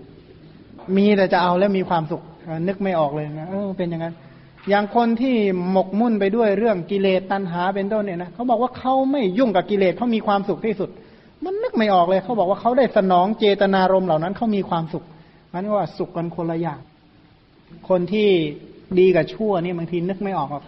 บางคนก็เป็นลักษณะนั้น เว้นไว้แต่ว่าคนที่มีอุปนิสัยส่วนหนึ่ง เขารู้ว่า เออไอชีวิตของเขาเนี่ยมันมากไปด้วยบาปอากุศลเนี่ยนะเขาก็สุขแบบเขา แต่เชื่อว่าคนที่เขาปราศจากสิ่งเหล่านี้เขามีความสุขแน่นอน บุคคลชนิดนี้เรียกว่าคนมีศรัทธา จริงอยู่ตอนนั้นเขายังไม่ได้เป็นแบบนั้นหรอก แต่เขามีศรัทธาเขาเชื่อว่าเป็นไปได้ พอมีศรัทธาก็จะเกิดการ เข้าไปหา เออ ไปนั่งนั่งฟังดูที่ท่านวางไงบ้าง เมื่อไปหาก็นั่งใกล้ นั่งใกล้ก็เงียบโสดลงสดับ คนที่ดีจริงๆนะสัตว์บุรุษทั้งหลายก็จะชี้แจงเปิดเผยประกาศให้ฟังว่า มันเป็นอย่างนี้นะที่ละได้อย่างเงี้ย เพราะทำแบบนี้มีข้อปฏิบัติแบบนี้แบบนี้แบบนี้ ก็เลยจำไว้ เออไปลองปฏิบัติลองค้นลองตรึกลองคิด พิจารณาตามปฏิบัติตาม เออจริงฮะก็สามารถที่จะเข้าถึงภาวะอันนั้น ภาวะที่ปราศจากตัณหาได้ แต่ถ้าปฏิเสธตั้งแต่ต้นแล้วก็พระไม่โปรดแล้วสำนวนนะพระไม่โปรดคือพระจริง ๆ นะ เพราะว่าทุกวันนี้มันมันเทียมเยอะนะแล้วก็ต้องพูดเพื่อหน่อย ทีนี้ต่อไปนะว่า ท่านก็ยังคิดต่อไปอีกนะ ท่านไม่ได้คิดแค่นี้หรอกสุมเมธบัณฑิตคำว่าสุมเมธนี่คือคนมีปัญญาดีสุมเมธนะเมทะเนี่ยเมโทเนี่ยแปลว่าปัญญา สุมเมธสุนี่แปลว่าดี คนมีปัญญาดีนะฟังชื่อนี่ก็รู้แล้วนะ แล้วท่านก็ยังคิดข้ออื่นๆต่อไปว่า บุรุษผู้จมอยู่ในกองคูดจมอยู่ในกองแห่งอุจจาระเนี่ยนะเห็นสะใหญ่ดาดาดไปด้วยดอกปทุมห้าสีแต่ไกล ควรที่จะสแสวงหาสระนั้นด้วยคิดว่า เราควรจะไปที่สระนั้นโดยทางไหนเนาะการไม่สแสวงหาสระนั้นหาเป็นความผิดของสระนั้นไม่ แต่เป็นความผิดของบุรุษเท่านั้น นอนจมเกลือกกลั้วอุจจาระปัสสาวะอยู่เนี่ยนะสกปรกมองเห็นแล้วโอ้นั่นน่ะ สะบัวบางงั้นเข้าไปเนี่ยซักสะอาดแน่นอน เอ๊มันก็ต้องมีทางเอ๊จะไปยังไงนะเอ๊ะถ้าไม่ไปแล้วสะกับคนเปื้อนเนี่ยใครผิดเหมือนกันแต่ท่านก็บอกว่าเมื่อสะใหญ่คืออมตะนิพานเนี่ยเป็นที่ชำระล้างมนทินคือกิเลสมีอยู่ การไม่สแสวงหาสะนั้นไม่เป็นความผิดของสะใหญ่คืออมตะนิพาน แต่เป็นความผิดของบุรุษเท่านั้น ฉะนั้นเหมือนกันก็บอกว่าสกปรกแล้วไม่หาน้ำอาบเนี่ยน้ำไม่ผิดนะ แต่ว่าคนสกปรกนั่นแหละผิด อันหนึ่งบุรุษผู้ถูกโจรห้อมล้อม เมื่อทางหนีมีอยู่ ถ้าเขาไม่หนีไป ข้อนั้นหาเป็นความผิดของทางไม่ แต่เป็นความผิดของบุรุษนั้นเท่านั้นฉันใด บุรุษผู้ถูกกิเลสห้อมล้อมจับไว้ได้แล้ว เมื่อทางอันเยือกเย็นเป็นที่ไปสู่พระนิพพานมีอยู่ แต่ไม่สแสวงหาทางนั้น หาเป็นความผิดของทางไม่ แต่เป็นความผิดของบุคคลนั้นเท่านั้น ฉะนั้นเหมือนกัน โจรคือกิเลสเนี่ย มันปล้นปล้นอะไรปล้นกุศลธรรมไปหมดเลยนะถ้าหากว่าไม่หาทางหนีเองนี่ก็ช่วยไม่ได้นะ เพราะว่าไม่ใช่เป็นความผิดของทาง แต่เป็นความผิดของคนคนนั้นนั่นแหละ บุรุษผู้ถูกพยาธิเบียดเบียน เมื่อหมอผู้รักษาความเจ็บป่วยมีอยู่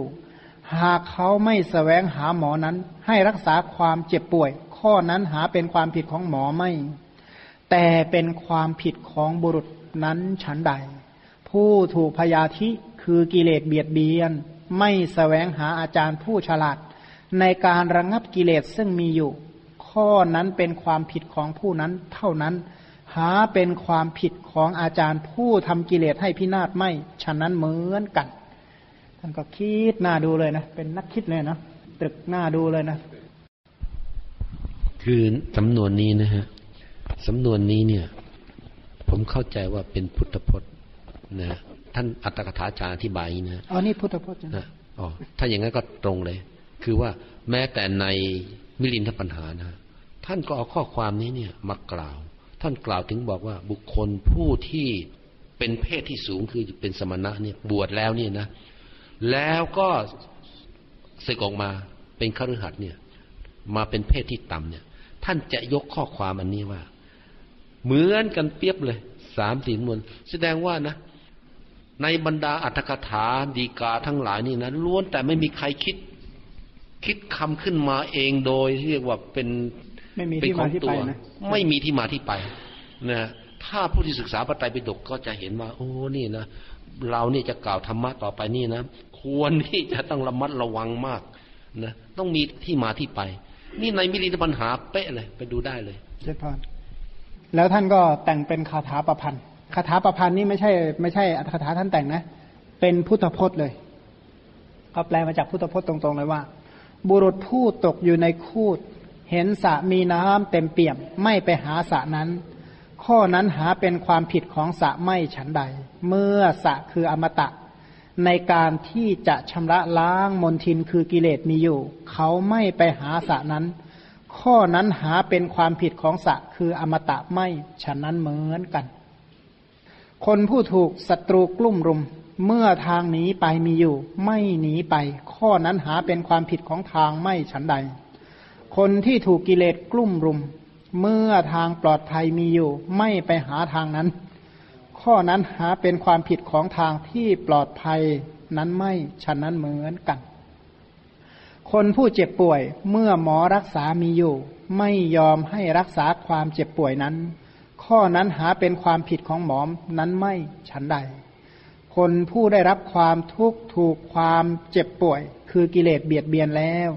ไม่ไปหาอาจารย์นั้น ข้อนั้นหาเป็นความผิดของอาจารย์ผู้แนะนำไม่ฉะนั้นเหมือนกัน ถูกกิเลสกลุ่มรุมแล้วไม่อ่านพระไตรปิฎกเนี่ยนะโทษพระไตรปิฎกไม่ได้ แล้วท่านยังนึกต่อไปอีกว่า คนชอบแต่งตัวเนี่ยนะพึงทิ้งซากศพที่คล้องไว้ที่คอไปได้อย่างมีความสุข ซึ่งท่านอธิบายว่า บุรุษหรือวัยรุ่น วัยรุ่นหนุ่มสาวที่ชอบสวยชอบงาม รักสวยรักงามเนี่ยอึดอัดระอาเกลียดด้วยซากงูซากสุนัข หรือว่าซากมนุษย์เนี่ยนะเอามาแขวนคอนะที่ผูกไว้ที่คอ จึงปลดซากนั้นออกไปเสียฉันใด แม้เราก็ควรจะทิ้งกายอันเน่านี้ ไม่มีอะไร สิ้นตัณหาในกายอย่างนั้นเถอะเข้าไปสู่นิพพานนครฉันนั้น คำว่านครเนี่ยเป็นสำนวนนะอุปมาเฉยๆชายหญิงทั้งหลาย ถ่ายอุจจาระและปัสสาวะรถบนพื้นที่อันสกปรกแล้ว ย่อมไม่เก็บใส่พก หรือเอาชายผ้าห่อไป ต่างรังเกียจไม่มีอะไร กลับทิ้งไปเสียฉันใด เคยเห็นคนไปอุจจาระแล้วพกกลับมาด้วยไหมน้อยมากนะเว้นไว้แต่ว่าคนแบบคนที่ไปหยาบจริง ๆอะนะจริงจะทำคนธรรมดาจริง ๆ ไปถ่ายอุจจาระมีใครเก็บมาด้วยหรอก แม้เราก็ควรจะไม่มีอะไรทิ้งกายเน่านี้เสียเข้าไปสู่นิพพานนคร อันเป็นอมตะชนะนายเรือไม่มีอะไรทิ้งเรือลำเก่า คร่ำคร่าไปฉันใด แม้เราก็จะละกายอันเป็นที่หลั่งไหลออกจากปากแผลทั้งเก้านี้ ไม่มีอะไรเข้าไปสู่นิพพานบุรีฉันนั้น เรือรั่วว่างั้นเถอะ น้ำก็ไหลเข้า น้ำเจ้าพญาน้ำอะไรด้วยเนี่ยโหไหลเข้าเนี่ยไม่ดีเลยนะกายนี้ก็เหมือนกันนะมันไหลทางตาก็จากตานี่ก็ไหลอยู่ตลอดนะต้องคอยเช็ด จากหูก็ไหล จากจมูกก็ไหล จากปากก็ไหลทวารอื่นก็ไหลตลอดเดี๋ยวก็ปวดอุจจาระปวดปัสสาวะไหลเรื่อยนะมันกายที่มีแผลทั้งเก้าเนี่ยนะอันหนึ่งบุรุษพาเอาแก้วนานาชนิดเดินทางไปพร้อมกับโจร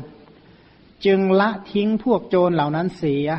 เพราะกลัวจะเสียแก้วของตนถือเอาทางที่ปลอดภัยฉันใด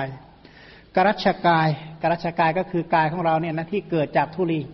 ฟังเอ็มทุลีได้ยังไงเอาก็ข้าวสุกขนมสดที่กินกินเข้าไปนี่แหละเรียกว่าทุลีแหละมาปรุงประชุมแต่งกันขึ้นเจริญเติบโตด้วยอย่างเงี้ยนะกายนี้เป็นที่เจริญเติบโตด้วยข้าวสุกและขนมสดต้องมีการอบการนวดการฟันอยู่เป็นนิด มีอันแตกกระจัดกระจายเป็นธรรมดา ท่านจงพิจารณากายอันนี้แหละ เหมือนโรค เหมือนฝี เหมือนดังลูกศรเป็นความลำบาก เป็นของที่มีความสิ้นไปเป็นธรรมดา เป็นของที่มีความเสื่อมไปเป็นธรรมดานะ อันกรัชกายเนี่ยกายอันเกิดจากทุลีอันนี้เนี่ยนะไม่มีความมั่นคงถาวร เพราะฉะนั้นกรัชกายนี้ก็ฉะนั้นเหมือนกัน เป็นเช่นกับโจรปล้นแก้ว โอ้หมกมุ่นในกายมากเนี่ยนะขณะที่กำลังแต่งตัวอยู่นี่คนนี่มหากุศลเกิดไหมเกิดง่ายๆไหมหวีผมอย่างงามเลยจะมาฟังธรรมนะหวีผมจะมาฟังธรรมเนี่ยกุศลจิตเกิดหรือเปล่าแม่ฟังยากเต็มทีเหมือนกันนะแต่งหน้าทาปากจะมาฟังธรรมเนี่ยเอาเถอะจะมาฟังธรรมด้วยนะกุศลจิตก็ยังเกิดยากนะ แต่งเนื้อแต่งตัวจะมาฟังธรรมก็ยังกุศลยากปัจเจเวกหรือเปล่าใครพิจารณาผ้ามามั่งนะนโมทนาด้วยเนี่ย ถ้าเรานึกไม่ออกนะ ตอนนี้นะถ้าเรานึกถึงตอนเราวัยรุ่นดินะกำลังเข้าสู่วัยรุ่นเนะ่ยเรารักตัวยังไง นะถ้าผู้ชายก็หมาจะต้องร่างกายแข็งแรงต้องมีต้องมีความสง่ามีนะ เป็นชายไปนะ ผู้หญิงก็โอ้โห เป็นเรื่องที่ติดข้องมากในตัวนี่นะอย่างมากมากเลยนะเป็นเรื่องใหญ่เลยนะ ถึงกับผูกคอตายเลยมีนะ พ่อแม่ห้ามอย่างงู้นอย่างนี้ในในเรื่องเที่ยวเรื่องเตะเรื่องการแต่งตัวนี่นะโอ้เสียใจผูกคอตายเลยนั่นเป็นเรื่องใหญ่มากนะบางคนนั่งร้องไห้เลยนะไม่ให้ออกไปเที่ยวไม่ให้แต่งตัวนี่โอ้โหไม่ปัจเจกไม่พิจารณาก็เป็นอย่างนี้แหละ เพราะฉะนั้นเนี่ยนะถ้าเราจะก่อตัณหาขึ้นในกายนี้ แก้วคือพระธรรมอันเป็นกุศล คืออริยมรรคจะสูญเสียไป ถ้าหากว่ามัวสนใจยุ่งข้องเกี่ยวในกายมากๆเนี่ยนะ อันนี้เนี่ยแก้วคืออริยมรรคจะเสียหายไปนะพระองค์ตรัสไว้ในเจโตขีลสูตรนะหรือว่าเจโตวินิพันธะสูตรเนี่ยกล่าวถึงว่าคนที่เกี่ยวข้องติดข้องในกาย ยังไม่ปราศจากความรักไม่ปราศจากความระหาย ไม่ปราศจากความอาลัยในกาย ที่จะมาปฏิบัติธรรมให้สืบเนื่องเนี่ยนะไม่ใช่ฐานะที่จะมีได้อย่างนั้นเถอะยากเพราะว่ามันติดพันมาก อันคนที่ติดพันในกายมาก ๆ แก้วคือกุศลธรรมก็จะหมดแหมแต่ไม่เห็นกุศลเป็นแก้วสักทีหนึ่งนะเห็นกายเป็นแก้ว เอากายไว้ก่อนแก้วค่อยว่าอีกทีนะเดี๋ยวกายสุดๆก่อนค่อยหาแก้วใหม่นะเอาอดเลยอย่างนี้ก็มี เพราะฉะนั้นควรที่เราจะละทิ้งกาย อันเช่นกับโจรนี้เสียและเข้าไปสู่นิพพานนครดังนี้ เพราะเหตุนั้นท่านจึงกล่าวว่า บุรุษเปลื้องซากศพที่น่าเกลียดซึ่งผูกไว้ที่คอแล้วไป อยู่อย่างสุขเสรีอยู่ลำพังตนได้ฉันใด คนก็ควรละทิ้งร่างกายเน่าที่มากมูลด้วยซากศพนานาชนิด ไปอย่างไม่มีอะไร ไม่มีความต้องการอะไรฉะนั้น ชายหญิงทั้งหลายถ่ายอุจจาระลงในที่ถ่ายอุจจาระทิ้งไปอย่างไม่มีอะไร ไม่มีความต้องการอะไรฉันใด เราจะละทิ้งกายที่เต็มไปด้วยซากศพนานาชนิดนี้ไปเหมือนคนถ่ายอุจจาระแล้วละทิ้งส้วมไปฉะนั้น ไปเข้าห้องน้ำข้างปั๊มนี่คิดถึงบ้างหรือเปล่า เดี๋ยววันหลังจะมาใหม่อีกนะ ไม่จำเป็นไม่คิดเลยนะ เจ้าของละทิ้งเรือที่เก่าค่ำคร่าผุพัง น้ำรั่วเข้าไปได้ ไม่มีความอะไร ไม่มีความต้องการอะไรฉันใด เราจะละทิ้งกายนี้ที่มีช่องเก้าช่องหลังไหลออกเป็นนิดเหมือนเจ้าของทิ้งเรือเก่าไปฉะนั้น บุรุษไปพร้อมกับโจร ถือห่อของไป เห็นภัยที่จะเกิดจากการตัดห่อของ จึงทิ้งแล้วไปเสียฉันใด กายนี้เปรียบเหมือนมหาโจร เราจะละทิ้งกายนี้ไป เพราะกลัวจะถูกตัดกุศลฉะนั้นเหมือนกัน เนี่ยอาศัยกายอันนี้แหละยอมเอ้ยมันเป็นที่หลังออกมาแห่งบาปอากุศลนะเราลองแสวงหาดูนะเรามีผมเนี่ยเราเคยอาศัยผมแล้วเจริญกุศลได้ไหมมีขนเนี่ยอาศัยขนแล้วเจริญกุศลได้ไหมมีคิ้วเนี่ยอาศัยคิ้วแล้วเจริญกุศล มีตาแล้วทำตาให้เป็นกุศลเนี่ยนะมีจมูกแล้วอาศัยจมูกเจริญกุศล มีลิ้นอาศัยลิ้นเจริญกุศล มีหน้าอาศัยหน้าเจริญกุศล มีคำพูดเสียงออกมาดัง ๆ เนี่ย เอาคำพูดเหล่านี้มาเป็นกุศล มีแขนแล้วยกแขนให้มันเป็นกุศล มีเท้ายกเท้าให้เป็นกุศล ยืนเดินนั่งนอนให้เป็นกุศลนี่มันทำยากนะเกี่ยวข้องกับกายเนี่ยส่วนใหญ่จะยากขนาดนั้นอันกายนี่เนี่ยจริงๆ บอกว่าเหมือนมหาโจรนะแต่ว่าแหมมอยู่ด้วยกันมานานก็เลยรักใคร่ผูกพันกัน เขาบอกว่าสำนวนเขาบอกว่าคุณอยู่กับยักษ์นะ ไม่เชื่อนะในในสำนวนหลายแห่งท่านอุปมาว่า คนที่ยึดข้องยึดติดในรูปนามขันห้าเนี่ยนะ ก็เหมือนกับคนแต่งงานกับนางยักษ์อะ สมมติว่าไปแต่งงานกับยักษินีเหมือนกันเถอะ ทีนี้ก็อยู่ด้วยกันผูกพันกันมานานเสร็จแล้วยักษินีก็เลี้ยงไม่ได้เหมือนเดิมนั่นแหละ เสร็จแล้วก็มีคนมาบอกว่าคุณเนี่ยอยู่กับยักษ์อยู่นะ คนทั่วไปนี่รับยากนะโอ้รับยากนะกว่าจะเชื่อได้ แต่ก็มีบางคนฟังดู เออ ก็บอกว่าอยู่กับยักษ์อ้าวก็ถามว่าทำไมคุณยังว่าผมอยู่กับยักษ์คุณลองดูนะพฤติกรรมของของคนคนนี้เนี่ย เวลาเท่านั้นเขาจะทำอย่างนั้น เวลาเท่านั้นเขาจะทำตัวอย่างนี้อย่างนี้อย่างนี้ ถ้าคุณเลี้ยงเขาไม่ดีควรมากัดคุณกินนะเขาก็คอยตรวจสอบดู เออใช่ใช่ใช่เออแล้วจะให้ผมทํำยังไงต่อ อ่า คุณหาทางหนีเนอะนะคุณจะต้องหนีด้วยวิธีอย่างนี้อย่างนี้ คุณจึงจะพ้นจากเขาได้ ก็บอกว่าร่างกายรูปนามขันห้าเหล่านี้เนี่ยนะก็เหมือนกับเราได้แต่งงานกับคนที่เป็นยักษ์เป็นมารนั่นแหละ เสร็จแล้วก็ฟังคำสอนของพระอรหันตสัมมาสัมพุทธเจ้าว่าเออ คุณคลุกคลีอยู่กับยักษ์นะ รูปนามขันห้าเป็นเหมือนกับผู้ฆ่านะ เป็นเหมือนกับโจรเป็นเหมือนกับศัตรูนะถ้าคุณเลี้ยงไม่ดี มันกัดคุณมันฆ่าคุณนะ คุณบำรุงธาตุดินมากไปผิดธาตุน้ำนะ คุณบำรุงธาตุน้ำมากผิดธาตุลมนะ คุณเอาธาตุลมมากผิดธาตุไฟนะ มันก็จะหมุนอยู่งั้นแหละ มันจะคอยเล่นงานคอยฆ่าคุณ ราะฉะนั้นคุณพิจารณาหาทางออกซะ หาทางยังไง หาทางด้วยการเห็นโทษสิ่งพวกนี้มาก ๆ แล้วคุณค่อยๆผ่อนค่อยๆคคลาย ค่อยหนีไปหนีไปด้วยวิปัสสนานั่นเอง ถ้าเห็นทุกข์เห็นโทษในสิ่งเหล่านี้มาก ๆ ปัญญาก็จะเจริญพอกพูนมากนั้น จนกว่าจะเมื่อนึกถึงรูปนามขันห้าอันใดใจก็หดเข้าเหมือนกับปีกผลสัตว์เนี่ยนะแย่เข้าไปในกองไฟได้เมื่อไหร่ก็เกือบใช้ได้แล้ว ขนไก่นะแย่เข้าไปในไฟเนี่ยนะเมื่อพิจารณารูปนามขันห้าทุกอย่างไม่มีหน้ายินดีฉันนั้นเหมือนกันนะนี่คือภัยนะ นี่คือทุกนี่คือสิ่งมีอมิตร นี่มีเครื่องล่อว่างั้น นี่คือเบ็ดนี่คือของที่ดักไว้ถ้าไม่พิจารณานี่มีโทษแน่นอน เราจะรู้ว่า โอ้ธรรมะเหล่านี้เป็นธรรมะที่ควรรู้ยิ่งธรรมะที่ควรเจริญธรรมะที่ควรละ ธรรมะที่ควรทำให้แจ้ง เมื่อไม่เจริญไม่พอกพูนอย่างนี้ก็เออเลี้ยงกันต่อไป ไม่ต้องห่วงมีข้อความที่ประทับใจอย่างนะที่ท่านกล่าวไว้ว่า มหาภูตรูปฆ่ากันเองท่านว่างันนะนะขันห้าฆ่ากันเอง ถ้าขันใด เช่น รูปประขัน รูปประขันใดขันหนึ่งนะฮะต้องแตกสลาย รูปประขันอื่นก็พลอยดึงแตกสลายไปด้วย ถ้าธาตุดินแตกสลาย ก็ดึงเอาธาตุน้ำแตกสลายไปด้วยนะฮะถ้าหากว่า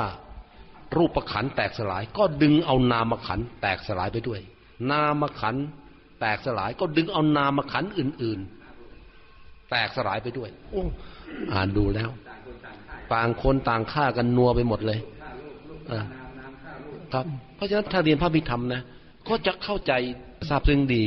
ช่ไหมขันห้าเนี่ยนะครับ มันมีอะไรบ้าง แล้วอันหนึ่งนี่นะมันกระเทือนนะอีกอันหนึ่งต้องกระเทือนด้วยโอ้น่าสนใจเอาเวลาหมดดูที่ว่าคนคิดอย่างนี้มากๆก็บวชนี่เนาะแต่ว่าเขาจะบวชสาเร็จหรือเปล่ากันเนี่ยนะก็คงเป็นวันอาทิตย์หน้า นี่ก็คง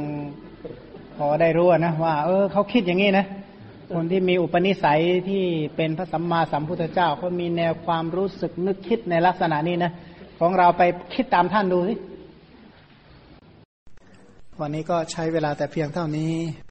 ด้วยผลแห่งกุศลที่ได้ฟังธรรมนี้ก็ขอให้ได้เห็นพระพุทธคุณของพระพุทธเจ้าที่แสดงธรรมเพื่อความพ้นทุกข์ รู้จักความปฏิบัติดีของพระสงฆ์ทั้งหลายที่ปฏิบัติเพื่อดับทุกข์ แล้วก็พระนิพพานที่พระพุทธเจ้าแสดงถึงก็เป็น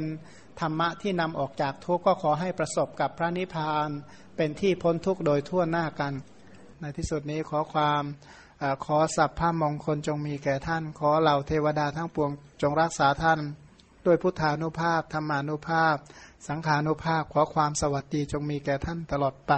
ก็อนุโมทนาเป็นอย่างยิ่งเจนพร